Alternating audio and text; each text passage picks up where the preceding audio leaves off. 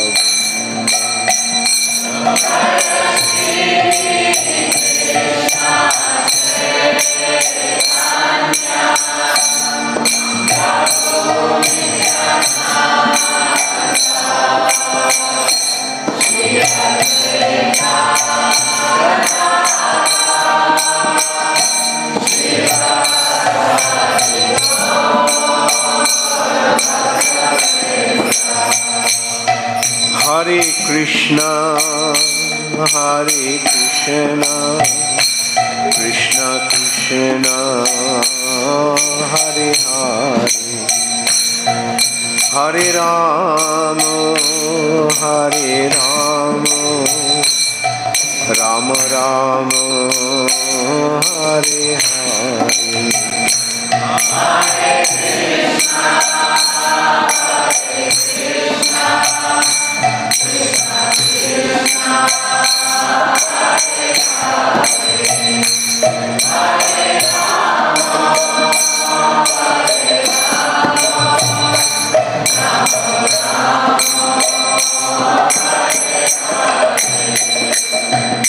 Hare Krishna, Hare Krishna, Krishna Krishna, Hare Hare,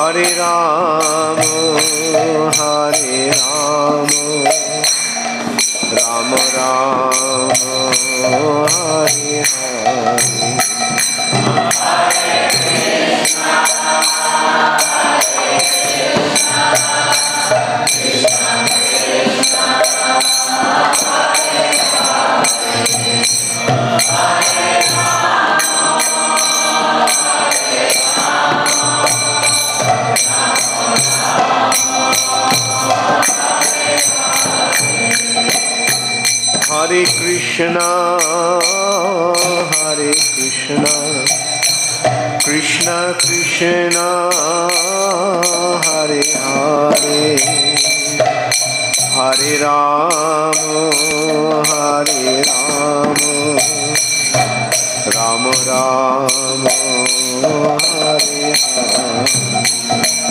Hare Krishna, Hare Krishna,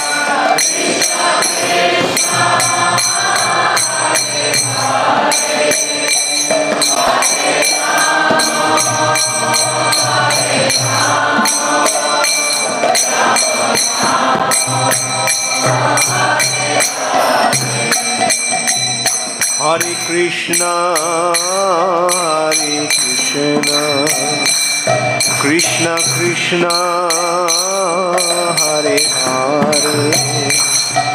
Hare Ram, Hare Ram, Ram Ram, Hare Hare. Hare Krishna, Hare Krishna, Krishna Krishna,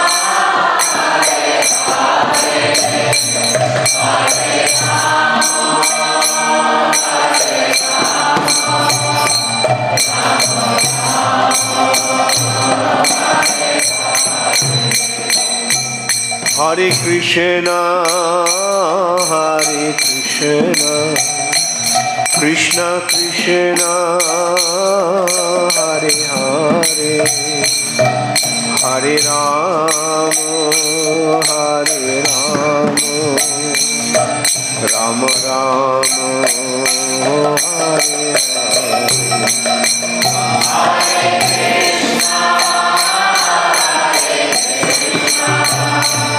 Krishna Krishna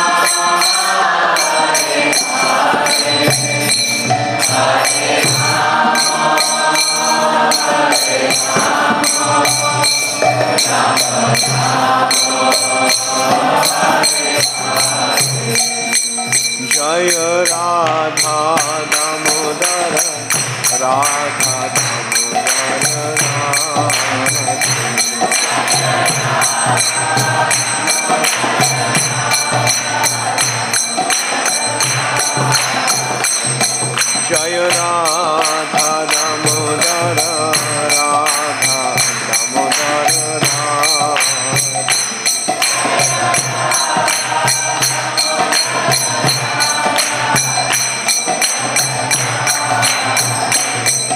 माया गौरानिताय गौरानिताय गौरानिताय जय गौर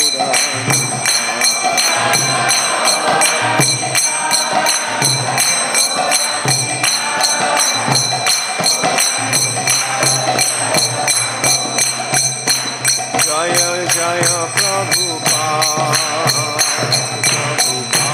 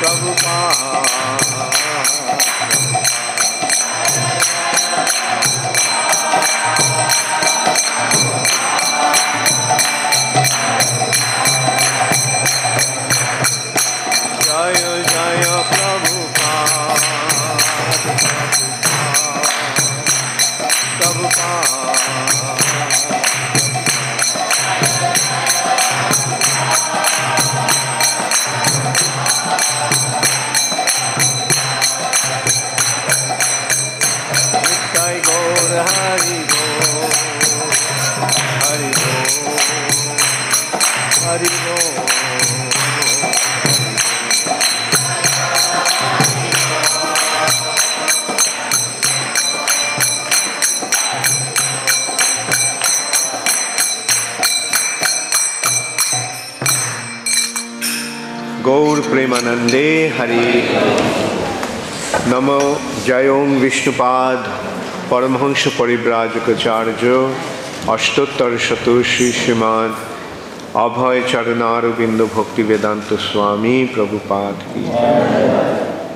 জয় ওম বিষ্ণুপাদ পরমহংস পরিব্রাজকাচার্য অষ্টোত্তর শত শ্রী শ্রীমদ ভক্তি সিদ্ধান্ত সরস্বতী ঠাকুর কি জয় अनंत कोटि वैष्णव वृंद की जाय। नामचार्य श्री हरिदास ठाकुर की जाय। प्रेम से कहो श्री कृष्ण चैतन्य प्रभु नित्यानंद। श्री अद्वैत गदाधर शिवाशदि गौर भक्त वृंद की जाय। श्री श्री राधा कृष्ण गोप गोपीनाथ श्याम कुंड राधा कुंड गिरी गोवर्धन की जाय।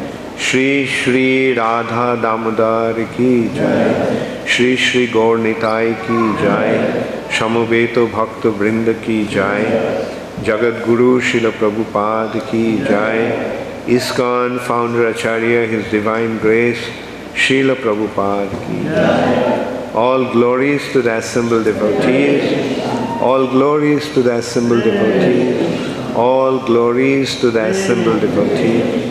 All glories to Sri Guru and Sri Gaurango. All glories to Srila Prabhupada.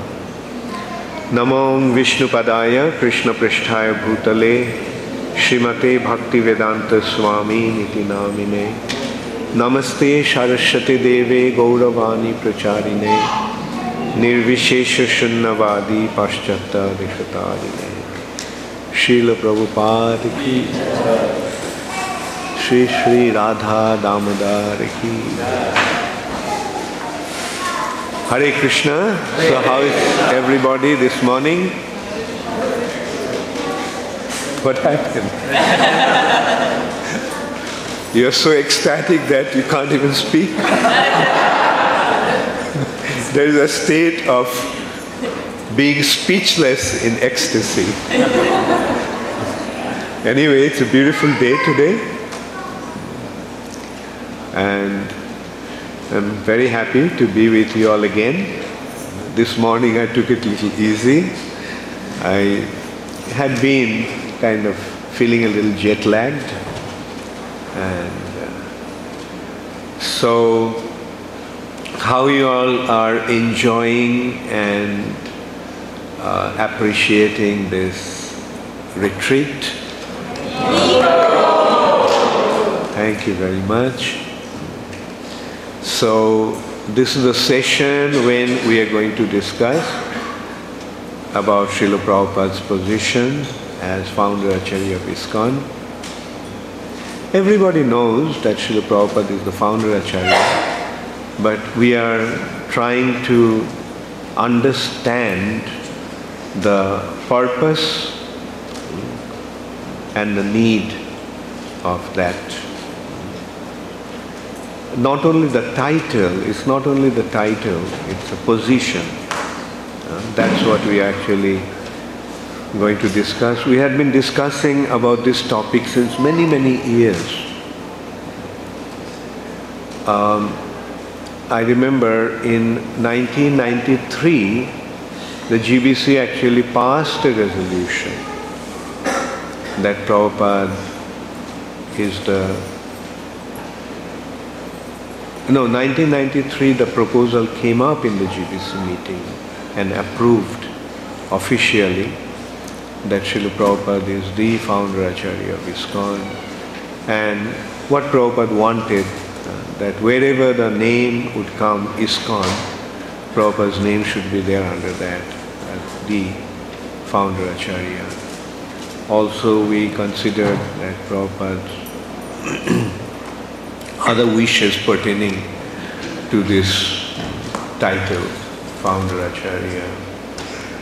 Then I think in 1998 or 99 it was a resolution was passed that uh, Srila Prabhupada as the founder Acharya will be seen as, will be recognized or be the Acharya, the Guru, the Shiksha Guru, the preeminent Shiksha Guru of all the devotees of ISKCON for all time.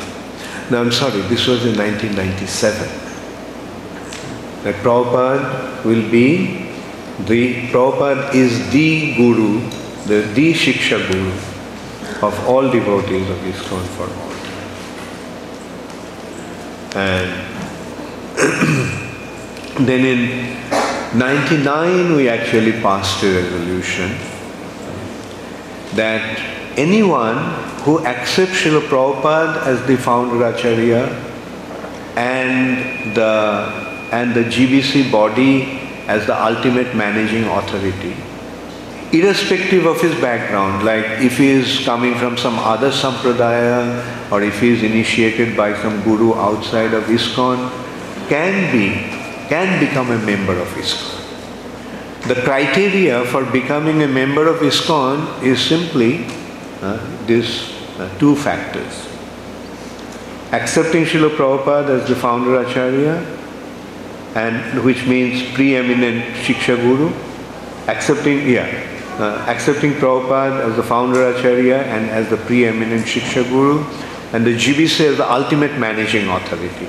That means we are going to abide by the dictates of the GBC or the decisions of the GBC, directions of the GBC, then uh, even though we may be initiated by somebody else outside of ISKCON, uh, we can become a member of ISKCON. Not that we have to t- take re-initiation in ISKCON again, no. Anybody can join ISKCON. So this is, this is how over a period of time Prabhupada's position has been more and more emphatically uh, established in ISKCON.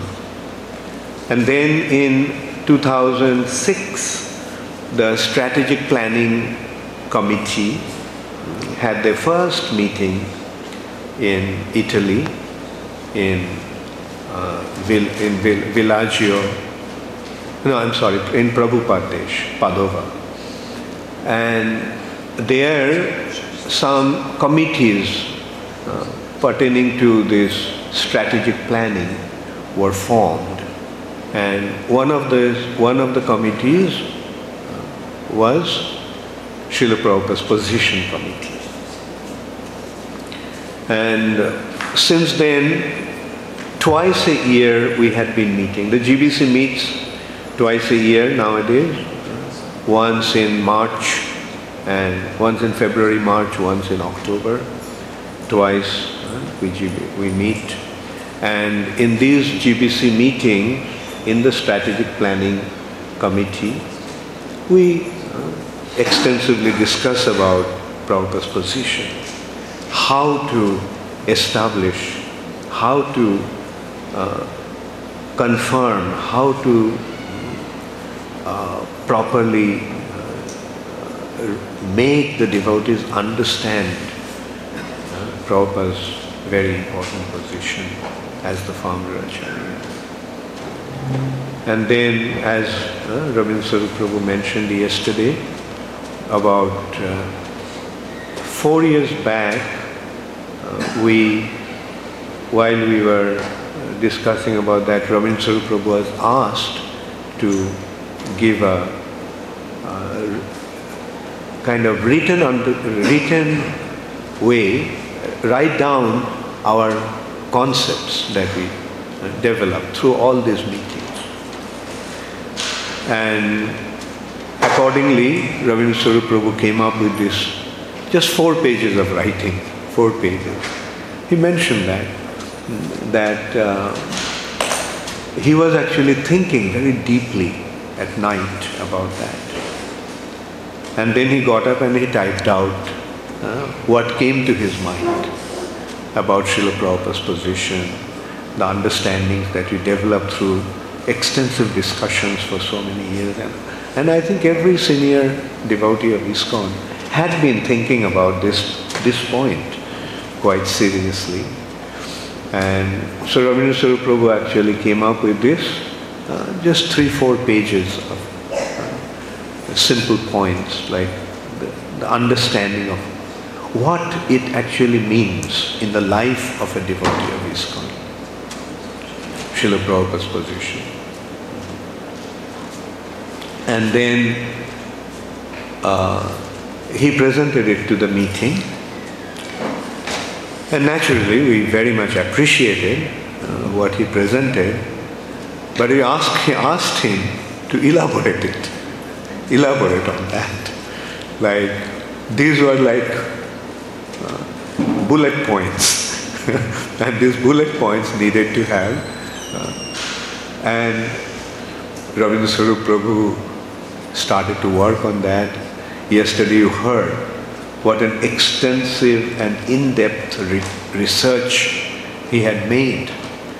He read the Harmonists for so many, uh, I mean, all these harmonies copies and went to uh, reading early books of uh, Gaudiya Math uh, and also the history that came out. And so he uh, elaborated on those points and that final, and it took him three years. And finally, this year, we came out with this book. And so we actually want to distribute these books extensively to make the devotees understand what Srila Prabhupada's position as the founder Acharya actually means. And it is, uh, we already printed 25,000 copies and we are going to give a second run. Uh, we ran out of this 25,000 copies that we printed we're going to give another run of 25,000 copies. And uh, we have been distributing. For America, I got 5,000 copies. And I think 3,000 copies already went out. And anyway, and also it is available, this book is available also in the internet as an internet the soft copy is available in the internet. And, and we want uh, this understanding to prevail in ISKCON uh, in a proper way. And that is why we decided to have this seminar.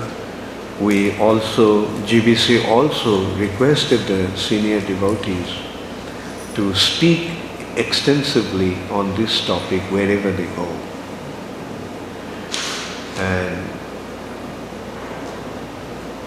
just before coming to America, I was in Europe. I was in, we had a retreat in Spain, and this seminar was very well received, very well received. Devotees from all over Europe came, and so So here we are discussing uh, to make you all understand uh, what is what it actually means, what Prabhupada's position as the founder Acharya means in the context of ISKCON.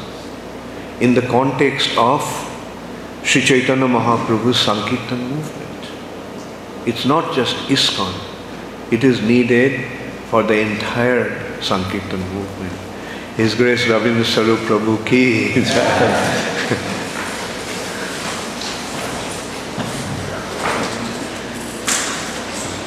वंशाकल्पतरुभश्च कृपा सिंधु पतितानां पावनेभ्यो वैष्णवेभ्यो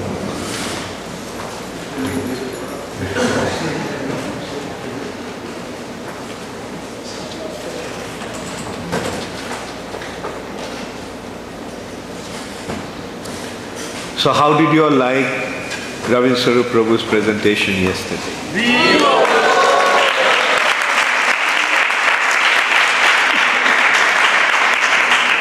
And how did you benefit from that presentation? Wasn't it? Yes. Go ahead.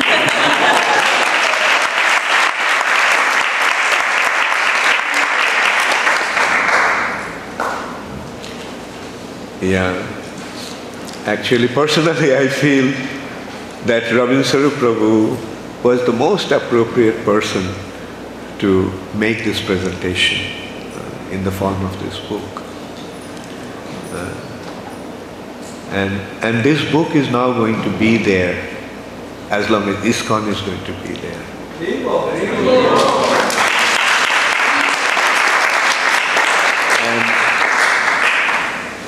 And it's one of the most important position paper of the GBC as far as I'm concerned.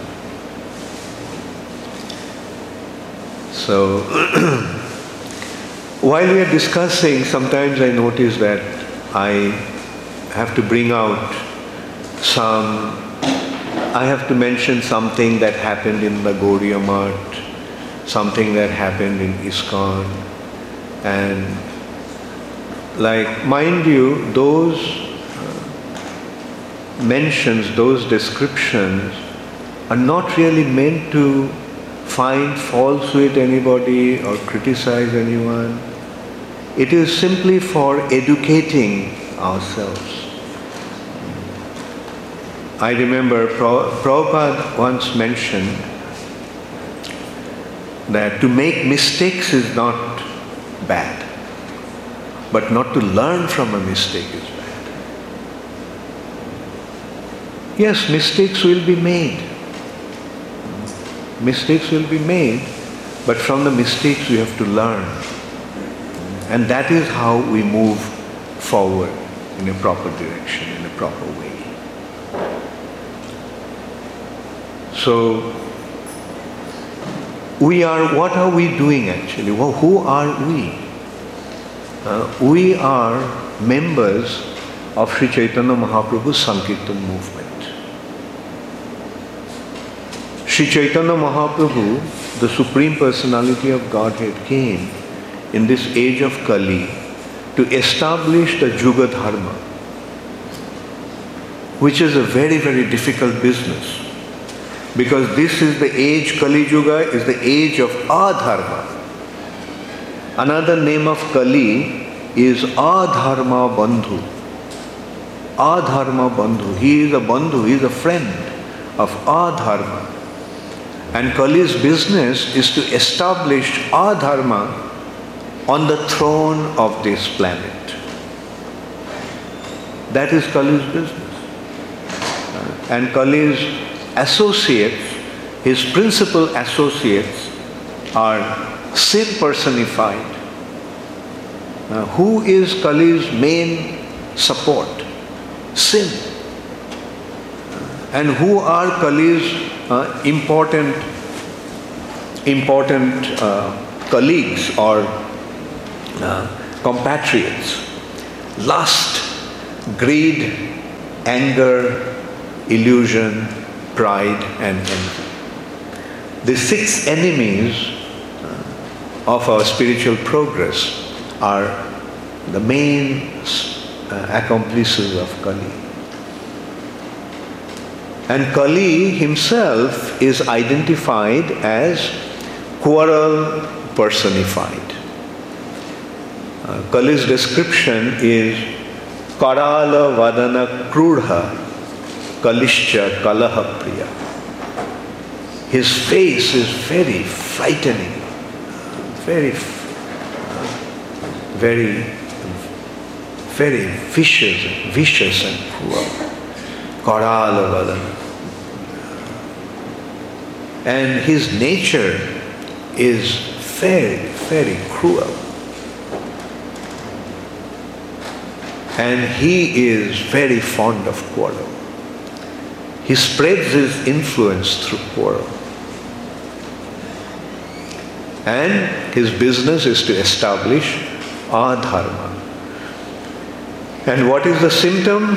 That adharma has, is being established, adharma is waning. Uh, what is the sign of adharma's uh, spreading his influence? The sign of adharma spreading of influence is meat eating, intoxication, illicit sex, and gambling. And today, in this world, we can see what's happening, how these four activities are becoming so prevalent. So that is a clear indication that adharma is being established throughout by the influence of Kali. Mind you, when Kali came, when Parikshit Maharaj was ruling, Parikshit Maharaj gave Kali these four places, knowing that these are the places of sin sinful activities. And Kali couldn't find any place where these activities were going on. Mind you, 5,000 years ago, these activities were, not, were totally absent from this planet. No meat eating, no intoxication, no illicit sex, and no gambling.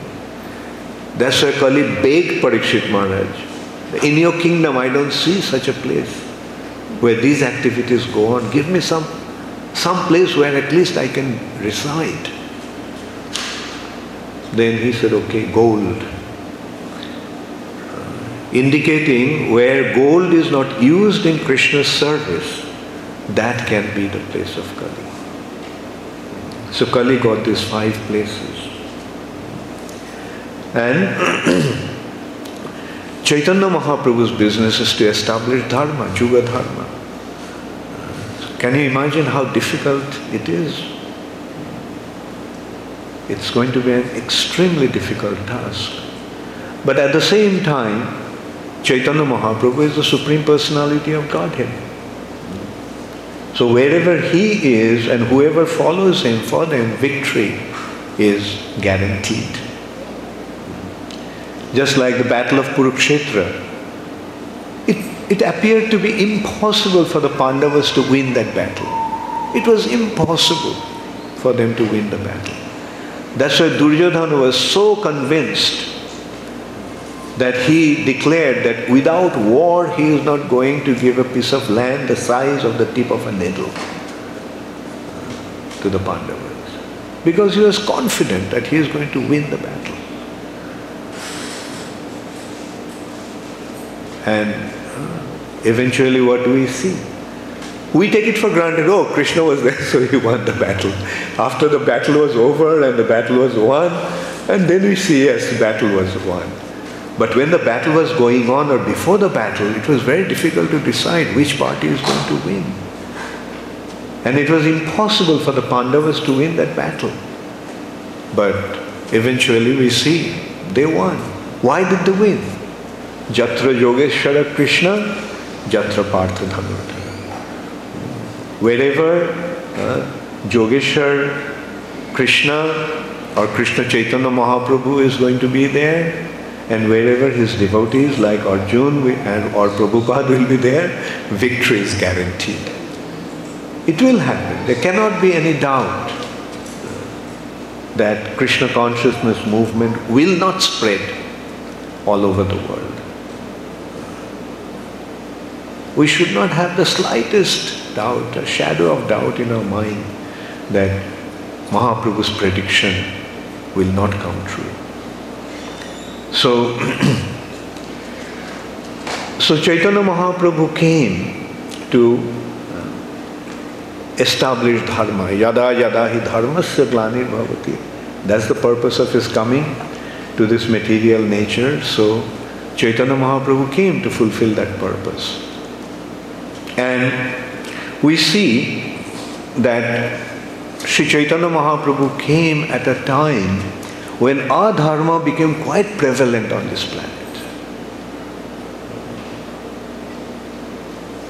But Chaitanya Mahaprabhu inundated the whole of India with his Krishna consciousness movement. But then we see over a period of time, so within about 250 years, Mahaprabhu's Sankirtan movement was uh, soon after, I mean about 250 years after Chaitanya Mahaprabhu's disappearance, Chaitanya Mahaprabhu's movement was practically lost. It was totally eclipsed by the Apasampradayas. Uh, nobody could find Mahaprabhu's Sankirtan movement. Uh, all they found is the activities of this Apasampradayas that was going on in the name of Sri Chaitanya Mahaprabhu. Like Aul, Baul, Lara, Lady, Sai, Sahajiya, Sakhi Beki, Churadhari, Gaurnagari, etc. And, and some of their activities were like, in simple words, some of their some of their activities were based on meat eating, intoxication, illicit sex and gambling. So you can well imagine uh, the state of affairs. Like what was going on in the name of Sri Chaitanya Mahaprabhu had nothing to do with Mahaprabhu's teaching. That's why Bhakti Vinod Thakur and Bhakti Siddhanta Saraswati Thakur were so emphatic about these four principles. And Prabhupada eventually. No meat eating. If you want to join ISKCON, no meat eating. Not even onions and garlics. in India, uh, even in India, even among the Vaishnav Sampradayas, uh, like onions, garlic maybe, but onions is not, is not really considered to be so bad. like, I mean, no, I'm not talking about the, the pure Vaishnav things, the pure Vaishnav individuals, but uh, the Vaishnavas, uh, so-called Vaishnavas, those who are practicing and uh, Vaishnavism in a way, they onions and garlics is not considered to be non-veg. Some places even they think that taking chapatis and ekadasi is all right. because it's not full grain, it's broken grain, pulverized grain. so, so this is how the standard has degenerated over a period of time. And intoxication, Prabhupada, like in, if you go to India, you'll find the sadhus drink tea, coffee, no problem. so often you go to meet people and they ask, Swamiji, some coffee, some tea. and we have to tell them that we don't take tea or coffee. So this is the standard that Srila Prabhupada so emphatically established. Why? because the, in, the movement of Sri, Sri Chaitanya Mahaprabhu's Sankirtan movement is founded on the principles of Dharma. And these are the pillars of Dharma on which Dharma is standing. So Chaitanya Mahaprabhu's teachings were prop, or completely eclipsed by these apasampradayas, uh, apasiddhantas. So much so that at that when Bhakti Vinod Thakur came, he and he decided to promote Sri Chaitanya Mahaprabhu's teachings, he was looking for a Chaitanya Charitamrita. And in entire Bengal, he couldn't find a single copy of Chaitanya Charitamrita. We can see the state of affairs from that single incident. Chaitanya Mahaprabhu was completely forgotten. There was no trace of Sri Chaitanya Mahaprabhu's teachings. And eventually Bhakti Vinod Thakur found one copy, handwritten copy of Chaitanya Charitamrita in Odisha, not in Bengal. And he took that copy, gave his Amrita Pravaha Bhashya, his commentary, uh, which literally means uh, the flow of nectar. The commentary, that's the flow of nectar.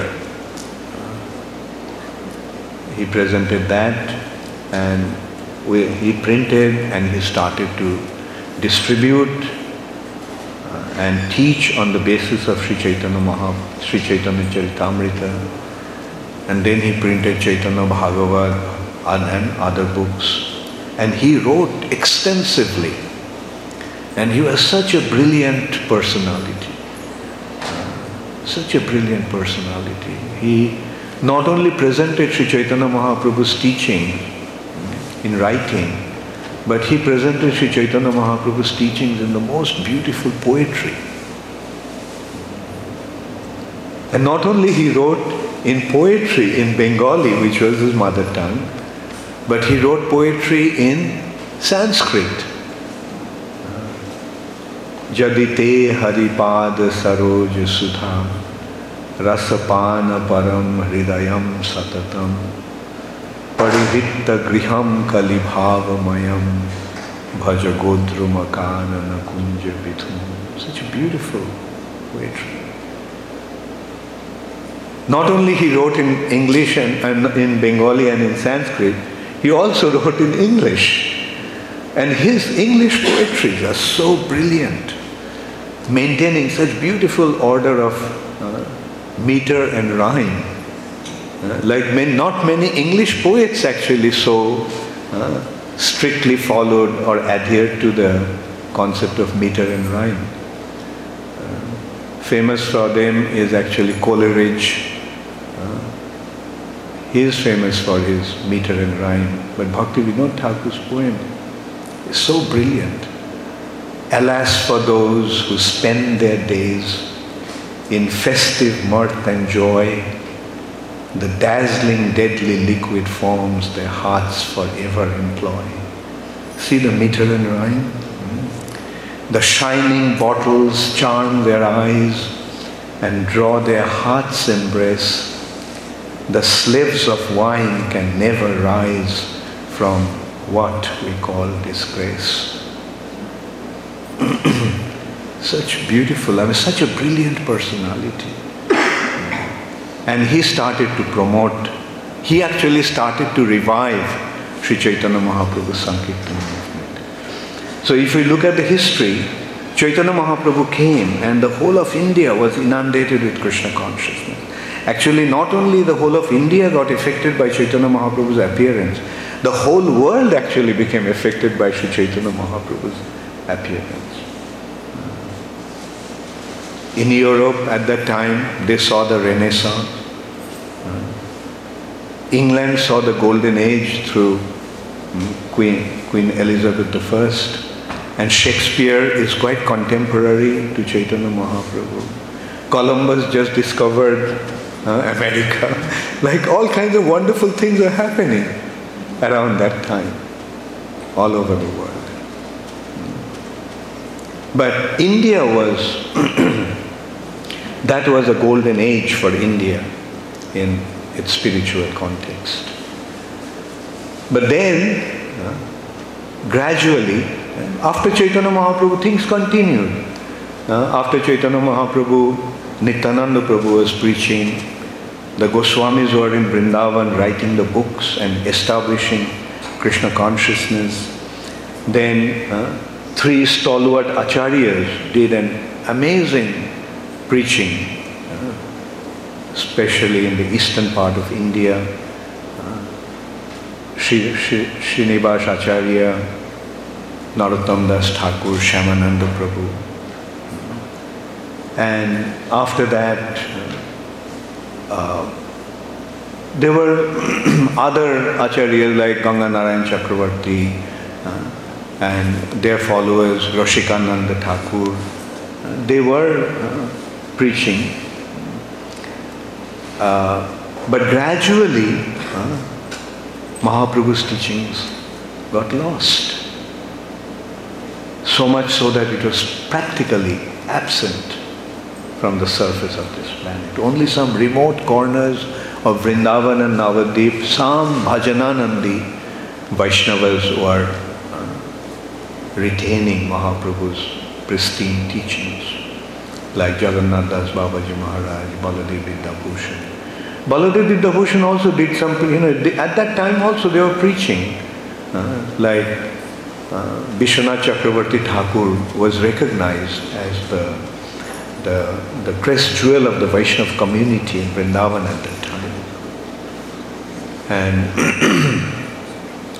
uh, the king of Jaipur had some problem with the Ramanandis about worshipping Govinda Dev. And so he wrote a letter to Vishwanath Chakravarti Thakur to come and uh, settle that uh, problem. And he couldn't go because he was too old.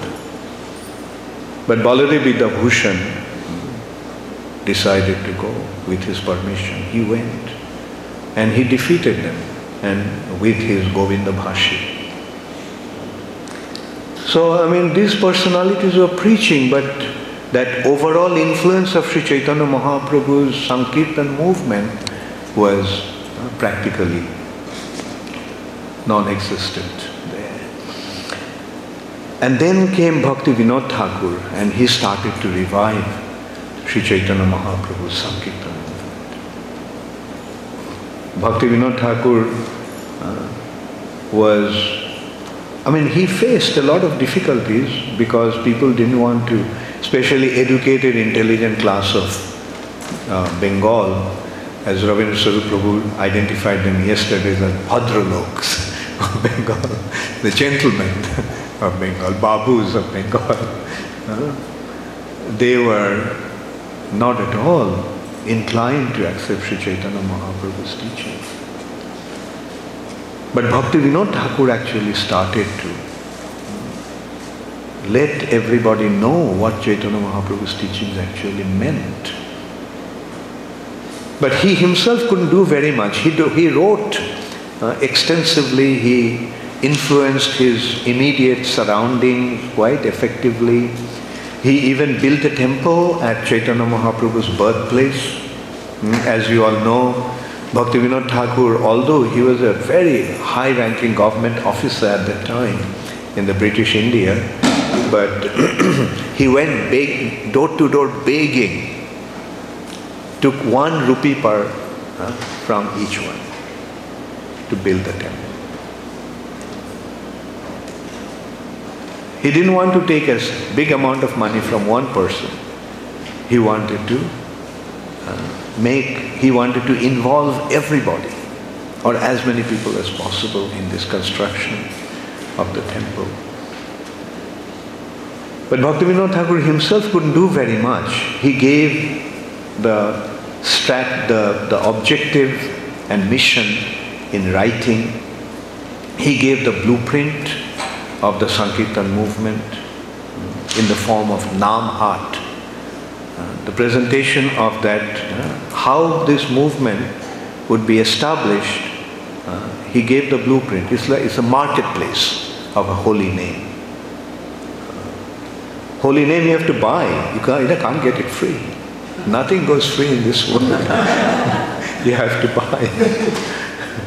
and in order to buy the holy name, you have to pay a very special price. What is the price? Uh, Shraddha Mulle Uh, the price is Shraddha, uh, faith, implicit faith, implicit respect, recognizing that this holy name is not different from Krishna. That is the faith. Or another description of Shraddha is শ্রদ্ধা শব্দে বিশ্বাস কহে সুদৃঢ় নিশ্চয় কৃষ্ণে ভক্তি কইলে সর্বকর্মকৃত হয় শ্রদ্ধা ইজ দ্যাট ইমপ্লিসিট ফেথ সুদৃঢ় নিশ্চয় the firm, very firm faith that if I render devotional service to Krishna, then everything will be done. Everything will be accomplished. I don't have to do anything else, just serve Krishna.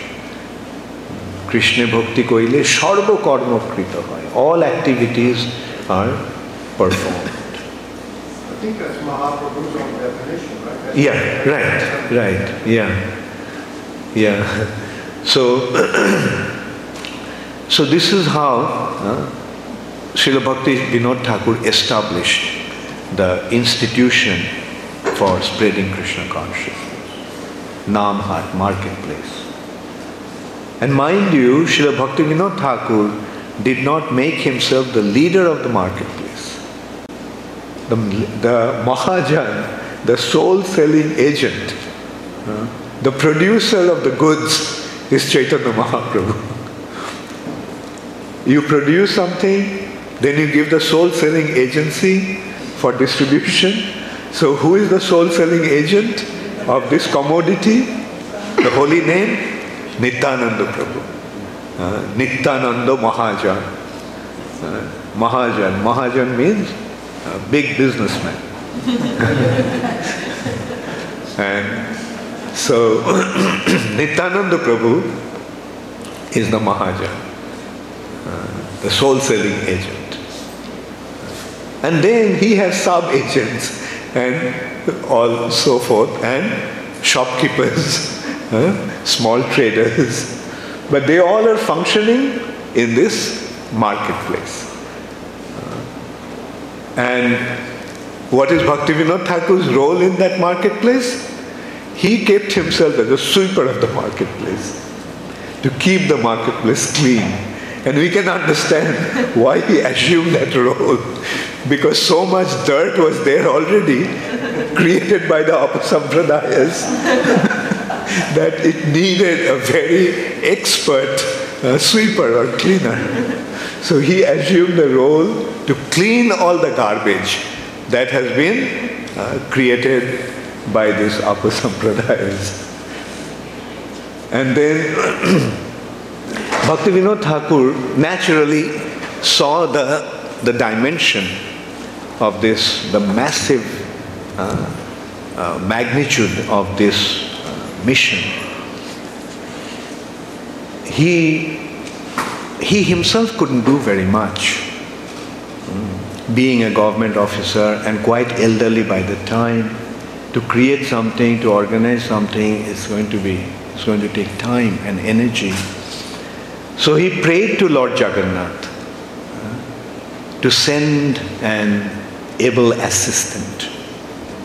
And as a result of his prayers, who did Lord Jagannath send him? Uh, Srila Bhakti Siddhanta Saraswati Thakur. Uh, Bimala Prasad. Uh, Bimala Prasad, that was his name.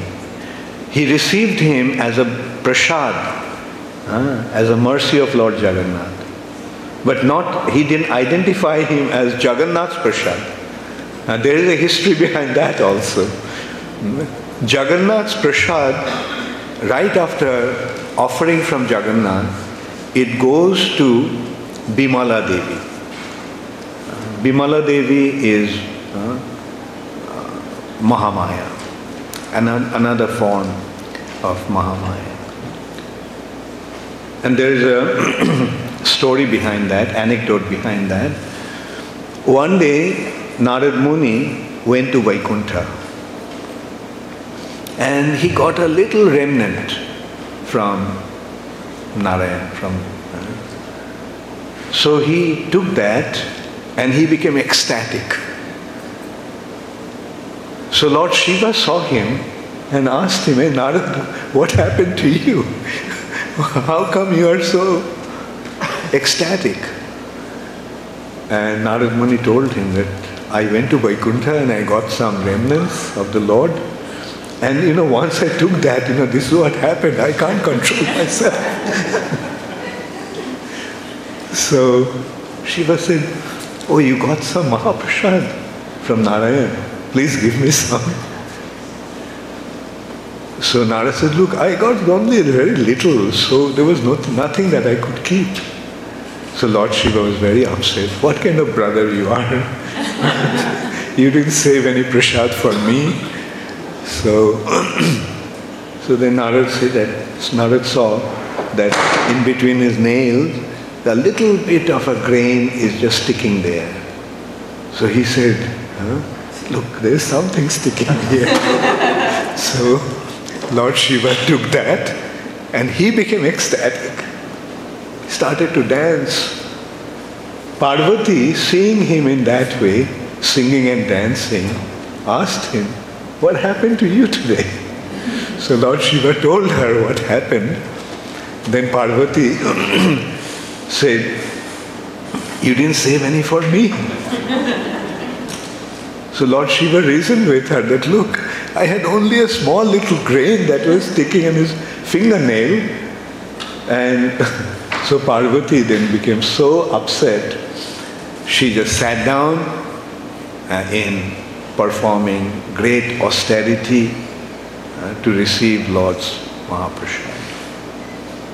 Then the Lord appeared to her and asked Parvati, Parvati, what happened? Why are you performing such severe austerity? So she told the whole story that he had been deprived of Mahaprasad. So then Lord said, okay, now from now on, all my prasad, all my remnants will first go to you. And that is why another name of Mahamaya is Annapurna. She is full of Anna. All the Annas all the foodstuffs are being distributed to the living entities by her. So in in Jagannath temple,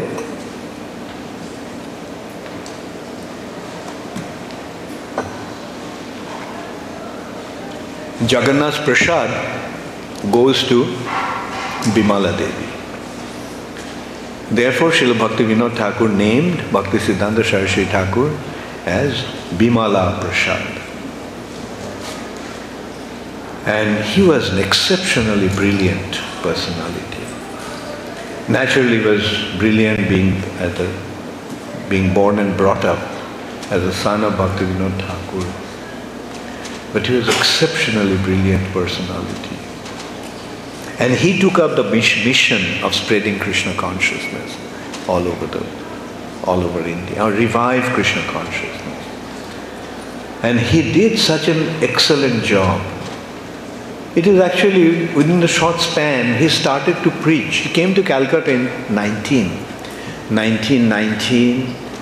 Say from 20, 1920 he started to preach, and he preached till about 1990, 1935. And within these 15 years, he spread Krishna consciousness movement all over India, establishing 63 temples. He established 64 temples. The, six, the last 64th temple was in Burma, what is today's Myanmar. So he established 64 temples. So you can well imagine how, how vibrant his movement was at that time. And not only he established 63 temples in India, but he attracted the most brilliant personalities. Okay, you okay? Announce. Sorry, we just had um, a delivery truck. There's two cars blocking it for the gas delivery. Um, a New Jersey van, I think ZEF 7UZ, and a Virginia blue car XBG 7438. You have those, please move them. They're blocking right away. Anybody? Yeah. Now you're in trouble. like, it's not here, yeah? The owners of the cars, they're not. Okay. Huh? They're there? Not here?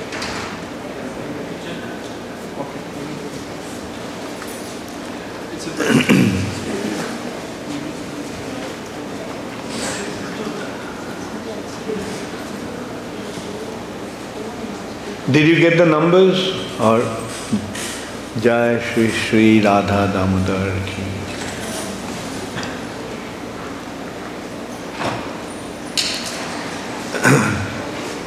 So your announcement is done, or now you have to go and find out? Sorry. Okay, that's all right.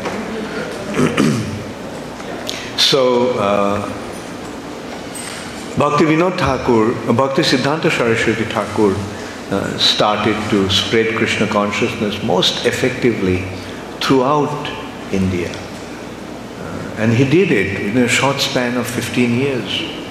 And it was a remarkable achievement. The kind of people that he attracted were extremely uh, remarkable.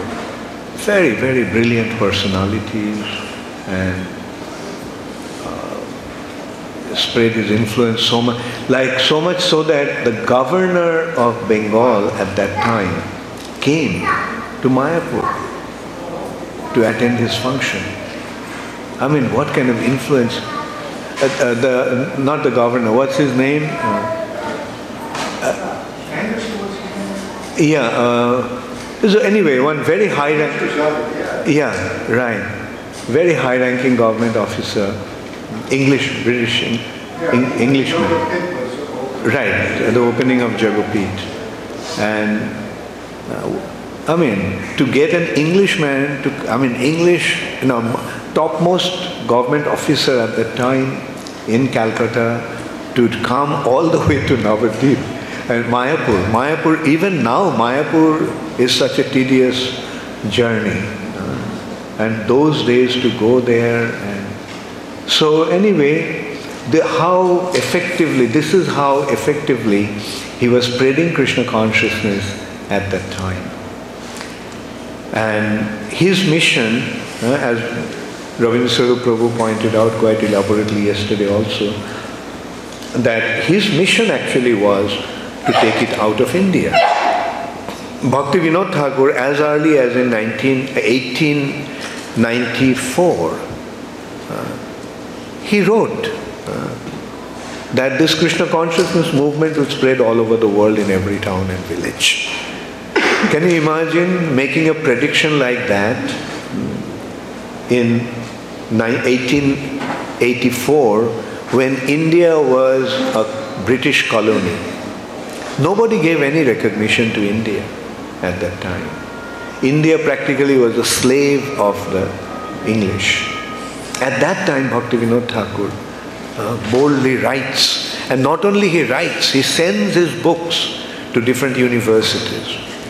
Uh, some of our God brothers found that the life and precepts of Sri Chaitanya Mahaprabhu and Bhagavat, these two books written by Bhaktivinoda Thakur, uh, in the McGill University in Canada. So the books were sent to different universities for scholars to reach, their scholars to read. And so this is how Bhaktivinoda Thakur's vision and objective was to uh, now fulfill the prediction of Sri Chaitanya Mahaprabhu. Take this prediction, to fulfill that prediction by taking the movement out of India and establishing it all over the world. He wrote that will happen as early as in 1884, 1894. And when Bhakti Siddhanta Saraswati Thakur started his preaching, you can well imagine, Bhakti Siddhanta Saraswati Thakur went to Calcutta and started to preach uh, from 1920. 1922 he meets Srila Prabhupada. And what did he, what did he tell Prabhupada that is at the first meeting? Uh, spread, uh, preach these teachings of Chaitanya Mahaprabhu uh, through English language all over the world. I mean, his mission didn't even start practically. He is just in a small little rented place in Ultodanga main road in Calcutta, in North Calcutta. And he is giving some discourse to people, to some people that were coming. Prabhupada's friend, Naren Malik, uh, met him and became very impressed. And so Naren Malik went and told Srila Prabhupada that I met such a sadhu. So please, will you come and meet him? Initially, Prabhupada was reluctant to meet him because Prabhupada uh, developed some sort of, you know, uh, aversion to these so-called sadhus because he saw how these sadhus were exploiting his father. they're not sadhus, they're coming to their house to just eat and sleep. So, so he said, I have seen many sadhus, I don't want to see any more sadhus. But Naren Malik told him, no, no, this is a different type of sadhu. so, so he went to meet him and before Prabhupada could even sit down, Bhaktisiddhanta Saraswati Thakur just uh, gives him that command. Uh, that Prabhupada actually took it up as his life mission, life's mission. He didn't take it up as his life mission or he didn't accept it straight away. Prabhupada argued with him initially. Because Prabhupada at that time was very much influenced by Gandhi's non-violent movement for India's freedom. And he told him that first India has to become free before people take India's message seriously. But Bhaktisiddhanta Saraswati Thakur pointed out, no, uh, Mahaprabhu's teaching is not limited to any geographical and political boundary. Mahaprabhu's mes- message is coming from another world. Uh, and it is meant for all, for the deliverance of all. And from that very first meeting, Srila Prabhupada was so impressed that he took it up as his life's mission. And you know what Prabhupada did right after that? How many of you know? Prabhupada at that time was a manager of a pharmaceutical institute, pharmaceutical company called Dr. Bose's Laboratory. He was a 26-year-old young man, has a very nice job as a manager of a pharmaceutical company. He had a he had, he had a family, he had a wife and a son. But next thing Prabhupada does, he goes and submits his resignation. He resigned from his job. And Dr. Bose, who was actually his father's friend and t- treated Prabhupada like his own son, he asked him, Why are you resigning all of a sudden? What happened? So Prabhupada told him what happened, and then he said, Well, you can still serve his mission and serve his purpose by spreading whatever he's asking you to do, maintaining your job. But Prabhupada's response to that was no. When I am employed by you, then my time is sold out to you. I don't have any more free time to do this. So he asked, then what, how do you want to maintain your family? Said, I'll start my business. That way I'll have my free time and I can maintain myself. So when Dr. Bose completely failed to convince Prabhupada to continue in his company, then he proposed that you become the sole selling agent of my products in North India. And then that, that Prabhupada accepted. And he moved to Allahabad to, to distribute his medicine and products. So this is how hmm, Srila Prabhupada made Srila Bhakti Siddhanta Saraswati Thakur. And from that we can see Bhakti Siddhanta Saraswati Thakur effectively spread Krishna consciousness all over, the, all over India, but worldwide mission uh, didn't start as yet. As Ravindra Prabhu mentioned yesterday, uh, he even sponsored his, some of his disciples to go to the West, go to England and Europe. He paid for their passage. He sponsored their uh, accommodation and activities there. So that is how keen he was to uh, start the preacher worldwide mission. Although it didn't happen properly during his time, but he planted the seed in the heart of Srila Prabhupada. And Prabhupada took up that mission. He resigned from his job in 1922. And from then onwards, uh, it was a big struggle. Prabhupada wanted to start his business, uh, do his business and make money. Prabhupada, once I had the good fortune of hearing it straight from Srila Prabhupada himself. There was one doctor called Dr. Bimalananda Tarkatirtha uh, who came to treat Srila Prabhupada. He was an old acquaintance of Srila Prabhupada, very well-known person in Calcutta. And he came to treat Srila Prabhupada in Mayapur. So one evening, after he treated Srila Prabhupada, they were sitting together and Prabhupada was talking about how this, what he did and how it all happened. And Prabhupada was mentioning that he thought that by running his business, he will make money, and with that money, he will go to the West and he will start preaching, preach in the West. But he said that he was not successful in his business. And he also mentioned that Bhakti Siddhanta Saraswati Thakur once told him, when he asked him how his business was doing, and when he told him that it was not going very well, Bhakti Siddhanta Saraswati Thakur told him, it's not surprising. because to be successful in business, you have to love money. But you don't love money enough.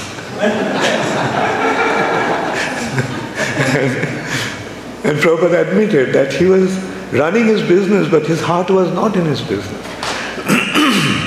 his heart was in preaching. And that's why uh, he was not really uh, so successful in his business. And then eventually Prabhupada also mentioned that all, he, all this while he was trying to, to make money, go to the West and spread Krishna consciousness. He didn't succeed. But finally, when he goes to the West, he goes as a pauper, as a penniless person. And uh, everything started to happen. He didn't have to make arrangements for money or other resources. It all happened. He simply came to America and things just happened, started to happen. And, and Prabhupada at, at that time he said that uh, from that I could see, I could see or I could learn some, something like that Prabhupada said that when you are serving Sri Chaitanya Mahaprabhu, you do not have to worry about money. So he made all the arrangements. And we have seen.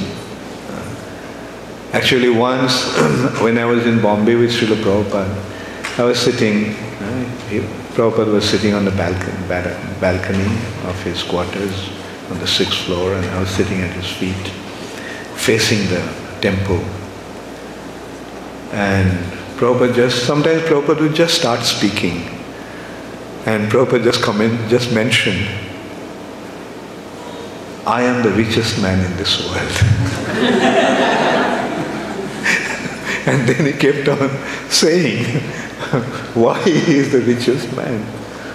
Like uh, so many people, uh, so many devotees, so much uh, assets, and like, so this is how Prabhupada himself admitted that about the, the, the magnitude of his success in spreading Krishna consciousness. And uh, Prabhupada uh, continued the mission. Now here, uh, this is the point, actually is a very interesting aspect of it. Bhakti Siddhanta Saraswati Thakur, when he started to spread Krishna consciousness, he established an institution Bhaktivinoda Thakur also gave the blueprint of an institution in the form of this concept of Namhat. Namhat is a uh, is a uh, structure where the holy name will be available and where in the marketplace we can do the trading, give and take. Those who want to get it, they can come here and those who want to distribute it, they can distribute it from here. It is not just a one man show, it is a collective endeavor of an institution. Although he could not establish that institution, but Srila Bhakti Siddhanta Saraswati Thakur uh, established that institution and he put the maximum emphasis on that institution. Uh, so much so that uh, before leaving the planet, he told his followers, his leading disciples, to continue the mission collectively through a governing body, a collective concept of management. And he did not mention anything about how the initiation will continue, who will become the next guru. No such mention.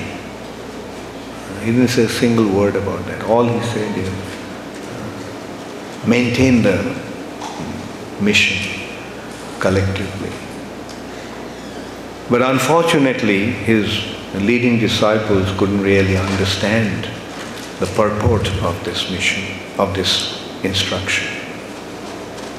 Like, I had the good fortune of hearing it from some of Prabhupada's godbrothers who were involved in that.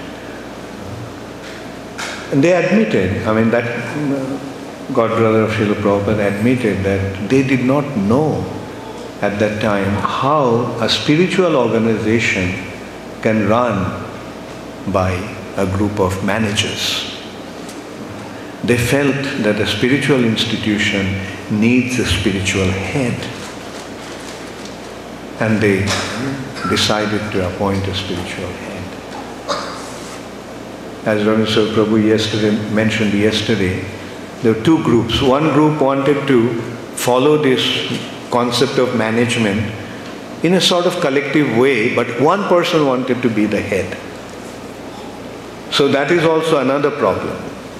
They were actually thinking of now Bhakti Siddhanta Saraswati Thakur is gone, now we have to uh, become the head, or one has to become the head. But uh, the person who was appointed as the Acharya, unfortunately, he fell down. And uh, Prabhupada mentioned that initially they appointed one Acharya and then they all wanted to become Acharyas. And as a result of that, the institution collapsed. And when the insti- because the institution collapsed, we see that the preaching also came to a grinding halt. Preaching stopped.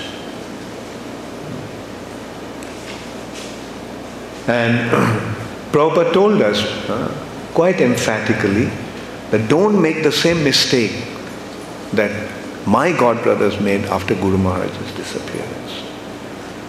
And what is that mistake? The mistake is that he wanted them to collectively continue the preaching mission, but they didn't do that. They just wanted to become acharyas. And they wanted to become the big leaders. And as a result of that, the institution collapsed and preaching stopped. And very fortunately, uh, in ISKCON, uh, we can see that, uh, yes, from the mistakes of Gaudiya we learned what to do and what not to do. And that is uh, that the, the need for collective management through an institution.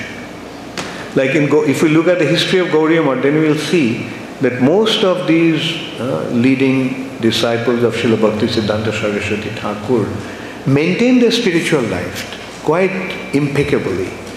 Uh, they maintain their sannyasis, quite strict in their sannyas ashram. They have their temples, they're preaching, they're initiating. Uh, but that worldwide preaching mission that Bhakti Siddhanta Saraswati Thakur envisaged, that didn't happen. Just in a small way, even in India they're preaching, but a few, anyway, in Prabhupada's words, I mean, that all they're doing is ringing bells and having picnic. so ringing bell means they're doing the deity worship and they're having picnics, that is having the prasad collectively. So that preaching was not happening. So from that what do we learn? That in order to have an effective preaching mission, we need an institution. Individually, 25 of us may be there and doing our own things, nothing much will happen. But when these 25 individuals get together as an institution, as a collective body, then the result is going to be dynamic.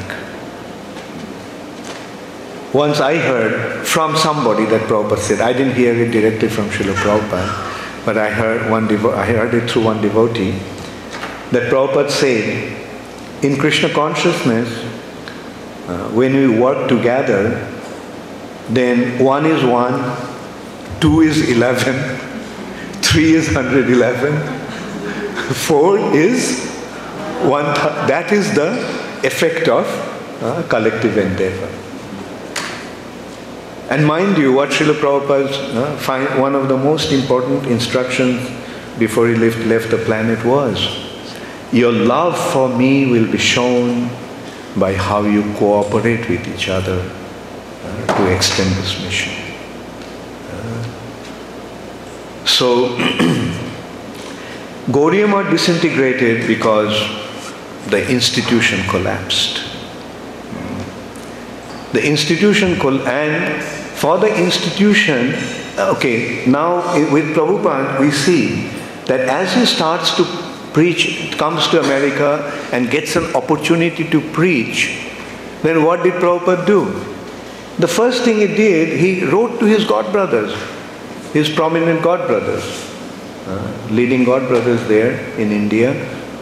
These opportunities are uh, available. Please come, let's work together to fulfill the uh, dream of our Guru Maharaj. He wanted us to preach in the West. So opportunities now have come, some opportunities are there. Please come and let's work together. Prabhupada was ready at that time to even take a back, I mean, insignificant role. He didn't want to become the leader. He wanted, invited them, come and lead. Let the mission go on. But they didn't come forward. Then Prabhupada had to start himself. And what did Prabhupada do? Hmm? As soon as he started to get some response, he decided to establish an institution. 26 Second Avenue, small little storefront. Uh, Prabhupada establishes his institution, the International Society for Krishna Consciousness. a 10 feet by 20 feet uh, space, storefront, but International Society for Krishna Consciousness. Anyway, they could, uh, the lawyer who was registering uh, the company or institution, he was, he didn't mind this international aspect of it, but he had his concern about Krishna consciousness. So he expressed his concern. Swamiji, hardly anyone will understand what this Krishna consciousness is. Rather call it the International Society for God Consciousness. And Prabhupada's followers, those who are the witnesses there, uh, some young Americans, they also thought that that's a good idea. But Prabhupada said no. The International Society for Krishna Consciousness. I have come here to make everybody understand that Krishna is God. So that is the mission. I have come here to make everybody understand that Krishna is God. And that is the purpose of this movement. People think about God, people say they believe in God, but when you ask who is God, total blank. No idea at all who is God. But Prabhupada came here to give us a clear understanding who is God. Uh, Prabhupada himself said, if you want to know about God, you can come to me. I can tell you what he looks like, I can tell you what he, his name is, I can tell you what he does, I can tell you where he lives, I can even give you his telephone number. so that is how clearly and boldly Srila Prabhupada was giving us the understanding of the Supreme Personality of God. and in ISKCON, while after ISKCON started to grow, then we see that Prabhupada was very emphatic about two things. One is the collective management through the concept of the GBC. He himself established that GBC concept, first appointing 11. And he, although he was the founder of that institution, he made himself uh, one of the members of the governing body. In this way, he gave uh, the importance to the governing body. That is one thing that we noticed that Prabhupada gave. And the other thing was his own position as the founder Acharya of ISKCON. Now, the other day I was actually mentioning, uh, I'll repeat, like, I was a very new devotee at that time. I joined ISKCON quite late, but I had the good fortune of being with Srila Prabhupada during his last days. And last 10 months I was with Srila Prabhupada practically all the time. And so Srila Prabhupada was, in one hand I saw Srila Prabhupada was so humble. In Calcutta, the press, there was a press conference, and one of the reporters was very eloquently glorifying Srila Prabhupada, saying that uh, what he has done is greater than what Chaitanya Mahaprabhu did. He said, Chaitanya Mahaprabhu spread Krishna consciousness only throughout India, but you have spread it all over the world. Prabhupada's immediate response was, no, no, I haven't done anything. Uh, everything has been done by my Guru Maharaj and Sri Chaitanya Mahaprabhu. They simply gave me the credit. So you can see how humble Srila Prabhupada was. You know, he would not take any recognition or credit for what he has achieved. An inconceivable achievement, but he didn't want to take any recognition and credit for that. But then Prabhupada was in Bombay and one day a big newspaper article came out on the Juhu temple. Juhu temple was under construction at that time and almost complete. Very impressive marble temple. Uh, many of you must have seen that also. And Tamal Krishna Maharaj was reading out the article to Srila Prabhupada. And then at the end, Prabhupada asked uh, who was being interviewed by the reporter. Then they mentioned, Krishna Maharaj mentioned the name. Or maybe he found, he asked and he found out who.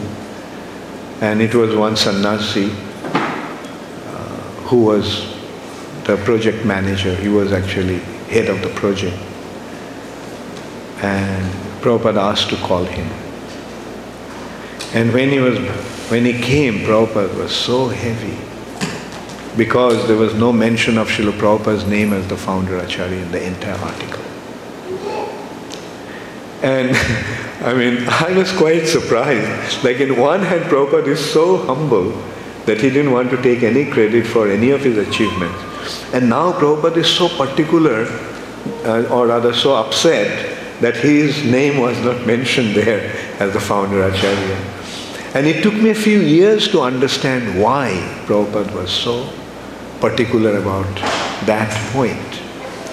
I recognized that there was a need for an institution to continue the mission that Srila Prabhupada started.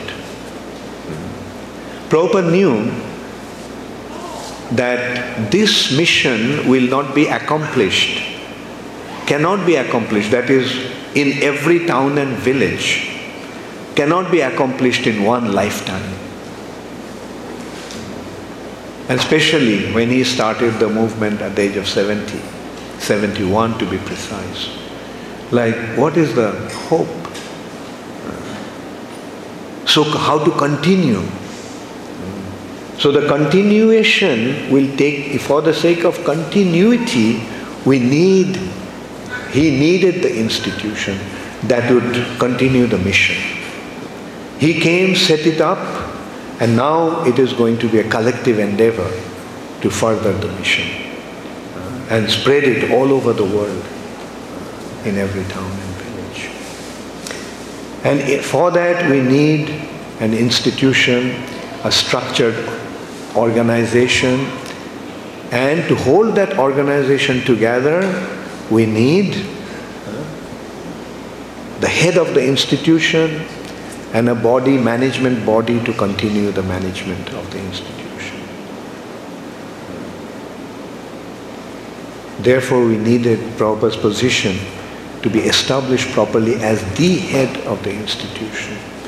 The head of the institution, head of the spiritual institution, obviously is going to be a spiritual identity. And that identity is the Acharya of the institution. He is the founder, no doubt about that. Uh, no one will question that. But we have to re-establish properly that Srila Prabhupada is the uh, spiritual head of the institution for all time. Here, of course, we run into a kind of a disagreement with the Ritviks. Uh, they say that they will, con- that's why sometimes when I make this presentation, they wonder whether I am speaking on behalf of the Ritviks. so the thing is the difference. Actually, we have a lot of similarities, but there is one little difference. And that difference is that they say that Prabhupada will continue to give initiation, whereas we are saying that Prabhupada is the Shiksha Guru of all the devotees of ISKCON for all time. And we have a resolution also in the GBC in that way. Prabhupada is the preeminent Shiksha Guru of all the devotees of ISKCON. So Prabhupada is the Shiksha Guru, the preeminent Shiksha Guru. This institution is based on Srila Prabhupada's teachings. Therefore, his books are the basis. And he is the Acharya. And those who are uh, preaching and teaching in this institution, the basis for their teaching is Srila Prabhupada's books, Srila Prabhupada's teachings. That is going to be there all the time. So that is why we need these uh, two things to be properly established. Uh, a collective concept of management and the head of the institution for all time.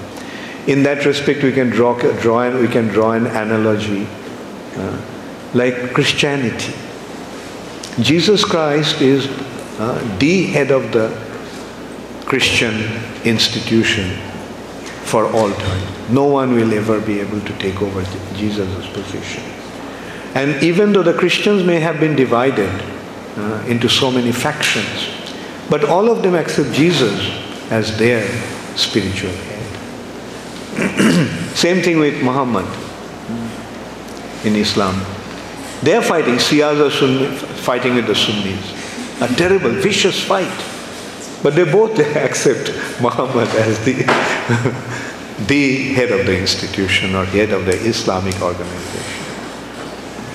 Prabhupada even appreciated Ramakrishna mission, although he had uh, total disregard for what they speak.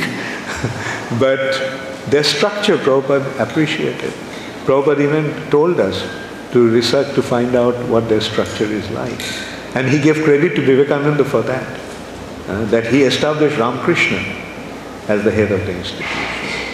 And because that institution still continues with Ramakrishna as the head, it is continuing uh, in their own way. Uh, and today we can very, uh, very optimistically say that ISKCON is continuing so successfully 37 years after Srila Prabhupada's disappearance because of these two concepts have been uh, properly established and accepted in our institution. The movement is uh, so effective because the collective concept of management of the GBC is going on and Srila Prabhupada's position has been established or the movement has recognized Srila Prabhupada as the founder Acharya, the spiritual head for this movement for all time.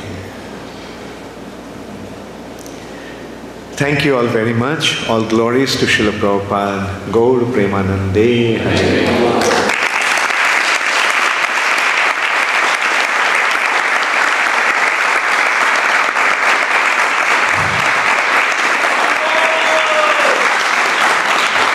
Any question? Any question? And comment, Ravin Prabhu, yeah. Any comment? okay. Any question? Guru Maharaj, you started from Chaitanya Mahaprabhu. Chaitanya Mahaprabhu is Krishna himself. Why after he departed his activities within 250 years, everything vanished, you know? He is Krishna himself. that he could have. Yeah.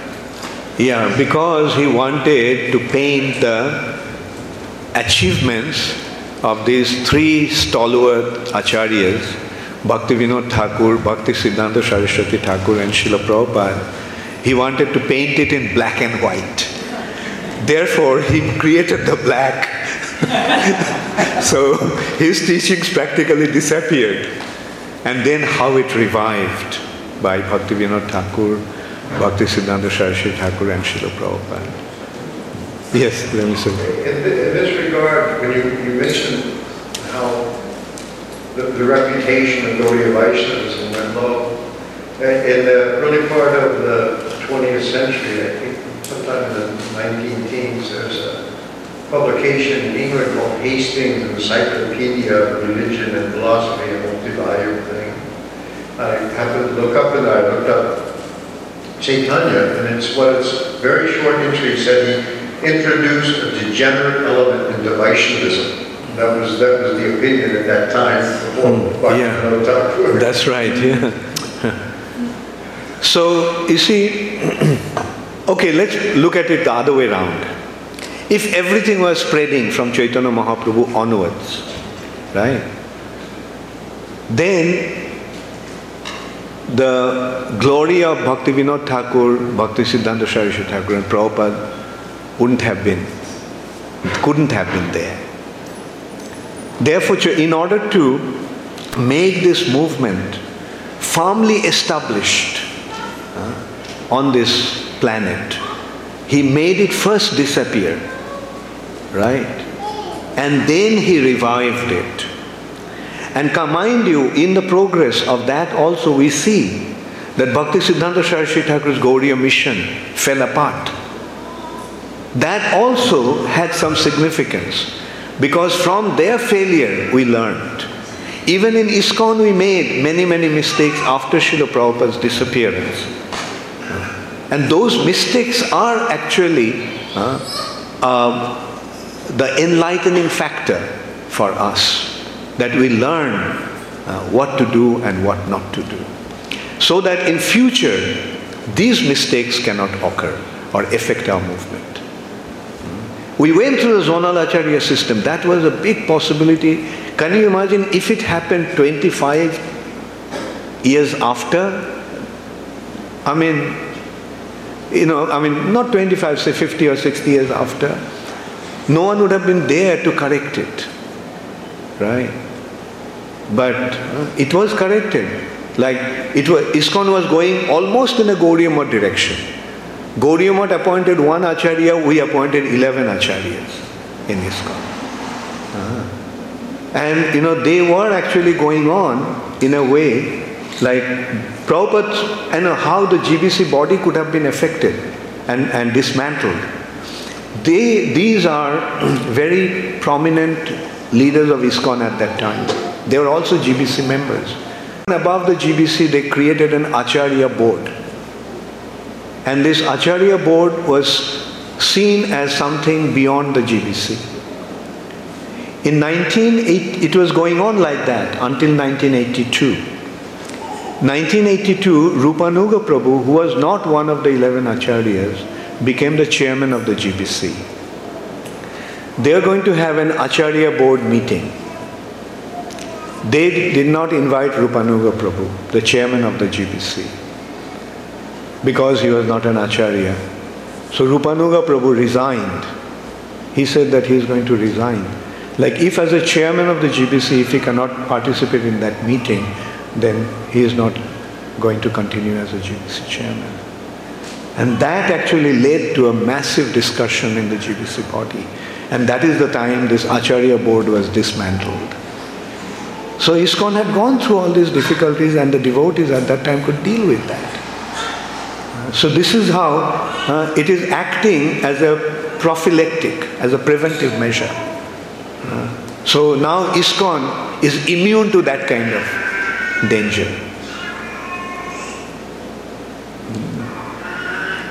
So that's what we have to understand whatever is happening is actually Sri Chaitanya Mahaprabhu's divine arrangement to establish uh, his institution mm, for the, pro- for the effective propagation to fulfill his prediction that Krishna consciousness movement is going to spread in every town and village all over the world.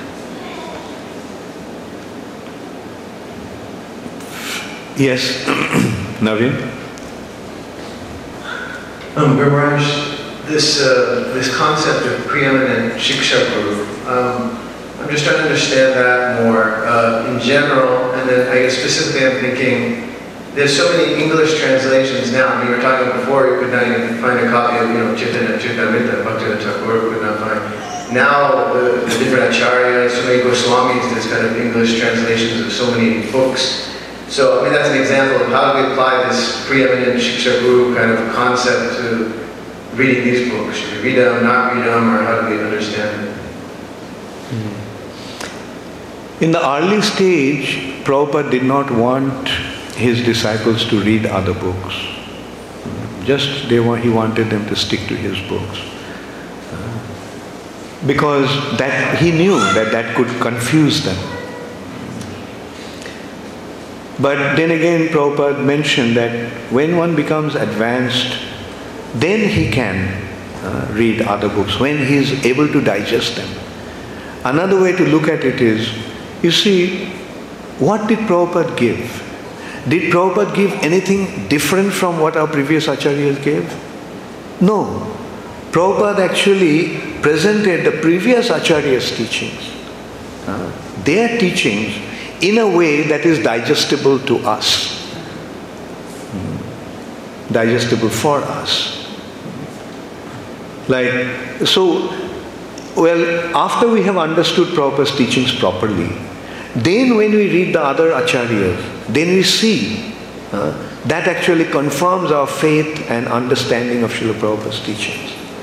Uh, so, so, yes, devotees are maturing, devo- books are being translated, books are coming out, and, and devotees will be exposed to that. So, uh, and mature devotees uh, will gather informations from there which is going to further their conviction in Srila Prabhupada's teachings.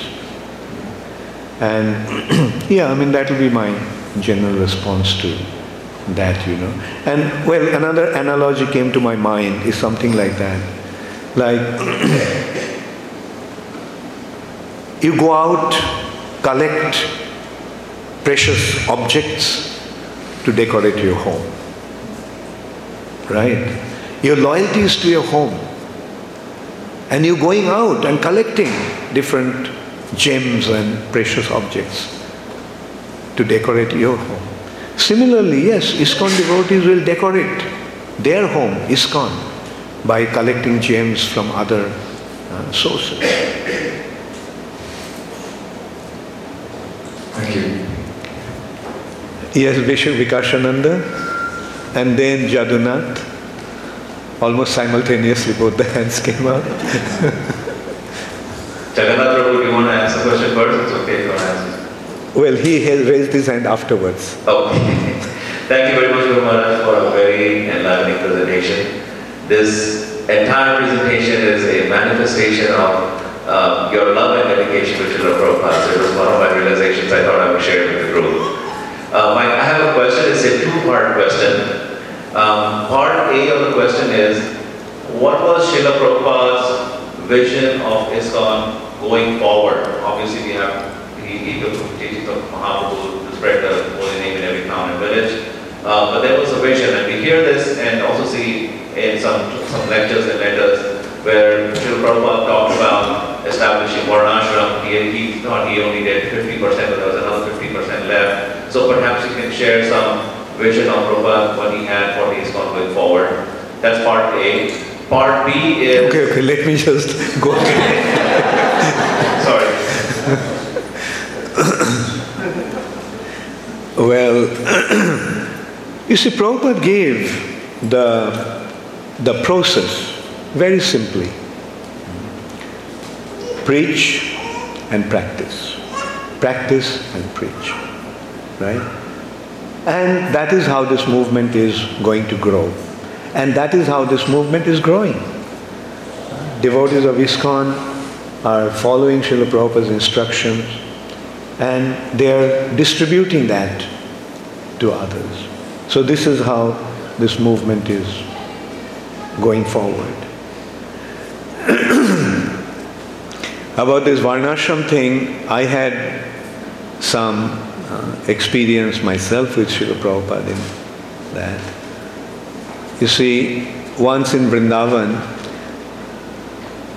you see, when Prabhupada was in Vrindavan in 1977, he was uh, quite unwell at that time. And we had to be with Srila Prabhupada. One of us had to be with Srila Prabhupada all the time. And even at night, and we had to mm, be with him. My shift was from 12 to 2, 12 midnight to 2 o'clock in the morning. And many a nights Prabhupada couldn't sleep. And he, sometimes he would just talk. So in one such night, Prabhupada was lamenting that there is so much to do and his health is so bad. So then I tried to console him by saying, Prabhupada, what you have done is inconceivable. You should not think that you haven't done enough. So now you should relax. Then Prabhupada said, no, what I have done is 50%. The other 50% is to establish Varnashram. And then Prabhupada said that not that everybody will become a devotee. Those who won't become devotees, for them we need Varnashram. And he explained that the society has to be structured according to the, according to the spiritual principle, uh, according to the consideration of uh, their varna, according to the modes of material nature, guna and karma. And then Prabhupada uh, explained that the in a way is he is establishing the Brahminical uh, you know Brahmanas. Sudras are already there. The whole world has become Sudra. And the Vaishyas are also there, although they are not performing properly. Uh, but what is lacking?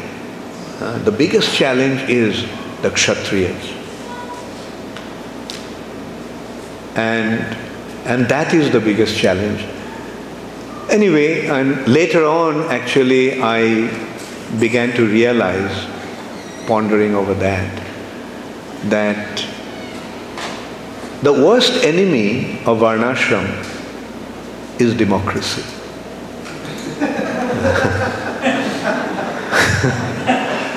because democracy doesn't allow any room to the any space to the kshatriyas.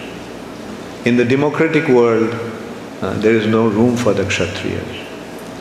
Uh, the semblance of the kshatriyas we find in today's world in the mafias.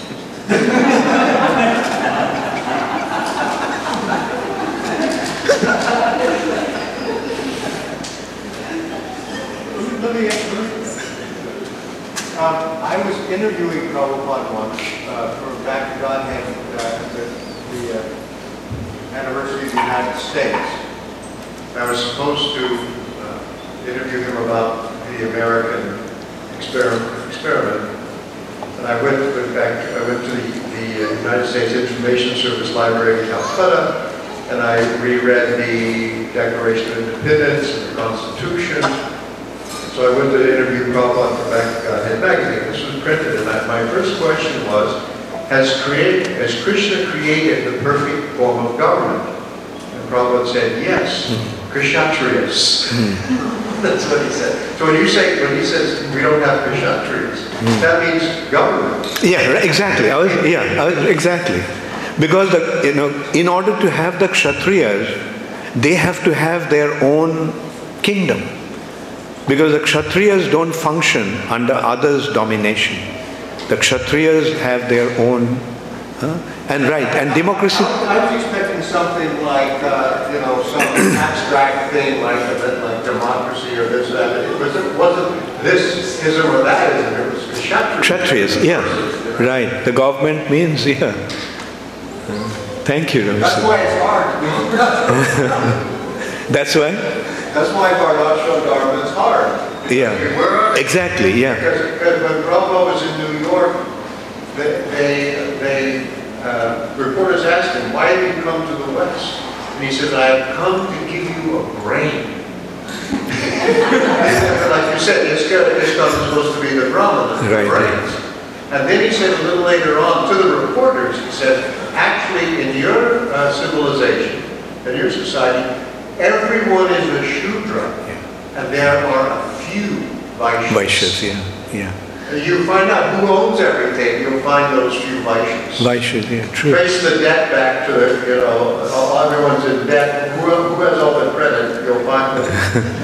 Yeah, true. Yeah. Thank you, Ramasur Prabhu. Yeah, what's your second question? Thank you, Maharaj. Um, part B of that question is, so uh, what can we do in terms of moving this mission forward? What kind of direction and uh, guidance uh, we could get from you? Well, take Prabhupada's mission to heart. Commit yourself completely to that. Prabhupada himself sets such a wonderful example. Right? At the age of 26, he committed himself completely to the mission of Srila Bhaktisiddhanta Saraswati Thakur. And see what he achieved. And, well, I mean, it's not that you have to leave your home and go away. Continue with your business. Prabhupada wanted to do that. He wanted to run his business. And he wanted to help his spiritual master's mission. So that's what every devotee in ISKCON, whether he is a brahmachari, sannyasi, grihastha or vanaprastha, that's their mission. Somehow or other, let's help Srila Prabhupada's mission movement. And that, that will create such an incredible force that the whole world will become Krishna conscious. Jagannath?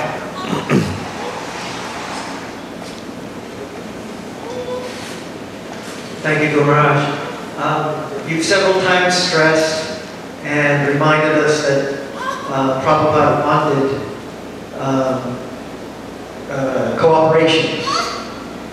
So, how would you assess the current state of cooperation, the, the, the current spirit of cooperation in ISKCON and the GBC?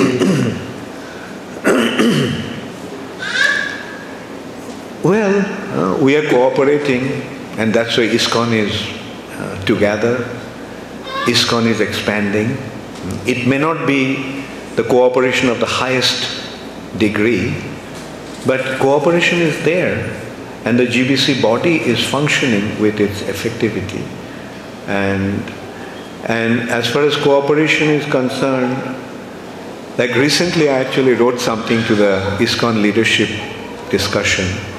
Uh, anyway, in that I mentioned about Prabhupada's, uh, Prabhupada's idea of our cooperation uh, in unity in diversity. So recently a devotee asked me, uh, what does it actually mean, the unity in diversity? So I gave the example of a football team.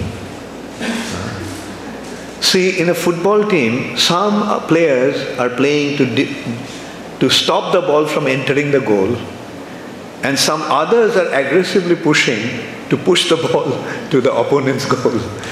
Uh, two completely uh, different roles they're playing. One is preventing the ball from entering, and the other is trying to uh, push the ball through the thing.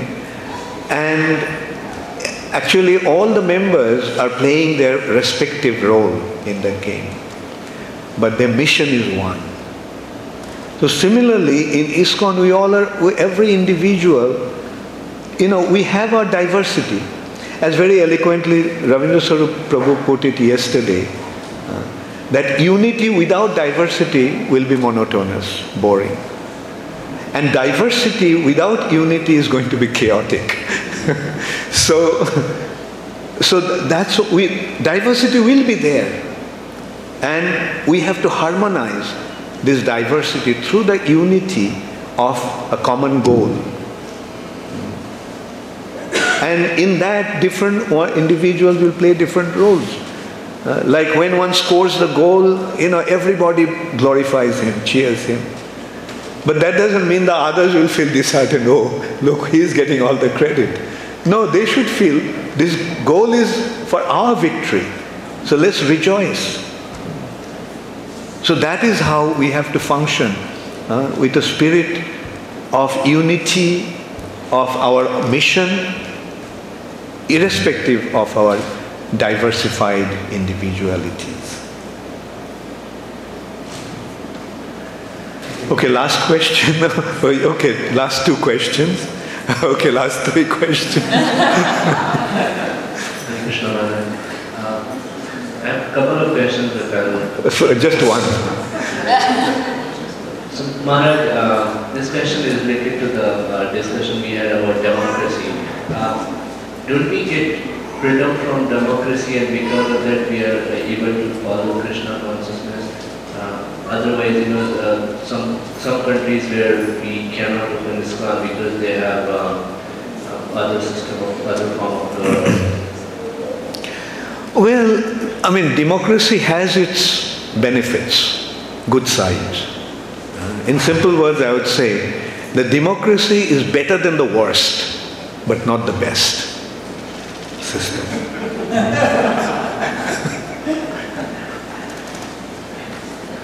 Hare. So, um, so my question is like, we hear that okay, GBC is the ultimate uh, managerial body for all of ISKCON. Uh, but I was thinking that when the question comes to uh, like spiritual understanding of a particular topic from the Prabhupada, because they have like different understanding of the same topic. So again, the ultimate authority does it come back to the GBC? Yeah. So that Yeah. way it is also the ultimate spiritual. Yeah, yeah, sure. GBC is spiritual. Everything in ISKCON is spiritual. ISKCON is not a material organization. Like if somebody says that the GBCs are uh, a bunch of materialistic managers, no, at least that's not how Srila Prabhupada's seen that or uh, created that. Be much better. I mean, th- there's a room for improvement, no doubt about that. Sudhakar? Guru Maharaj, many times I'm running to the train, you know, missing a train in five minutes, and then a beggar, I see him on the road begging for a dollar or two. Giving him a dollar is not solving his ultimate problem. Uh, should I give him the dollar, or should I just pray to Krishna that, you know, do something for him, or do I deal with the situation? Save it and give it for Krishna conscious purpose. because Prabhupada didn't encourage us to give in charity like that to beggars. Uh, like, you know, you may give him money, and with that money he'll eat meat and get drunk and drink. Or sometimes they'll even take intoxicants. Right? So why uh, help him in that? Uh, rather, you utilize your resources for the right cause. And, the, and donations, Prabhupada said, and Bhagavad Gita actually says, the donation given in a mode of goodness is for uh, the benefit of the society, promoting Krishna consciousness.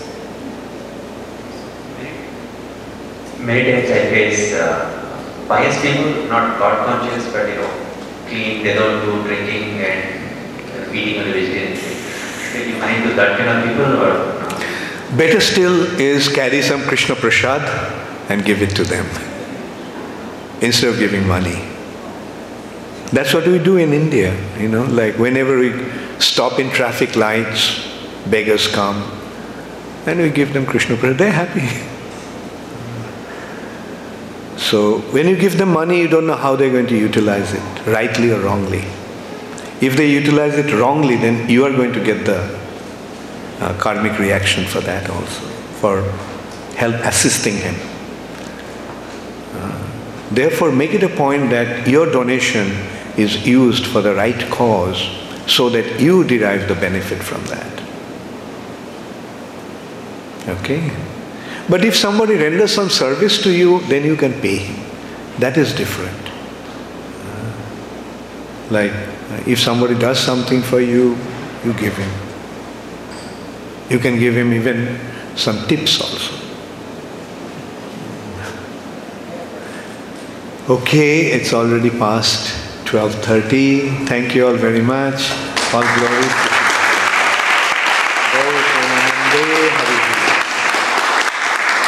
Glories to His divine grace. A.C. Bhaktivedanta Swami Prabhupada ki. Jagat Guru Srila Prabhupada ki. Gaur Premanande His Grace Ravindra Sarup Prabhu ki. Our Grace Mother Sudamani ki. All glories to the assembled devotee. Gaur Premanande Hari.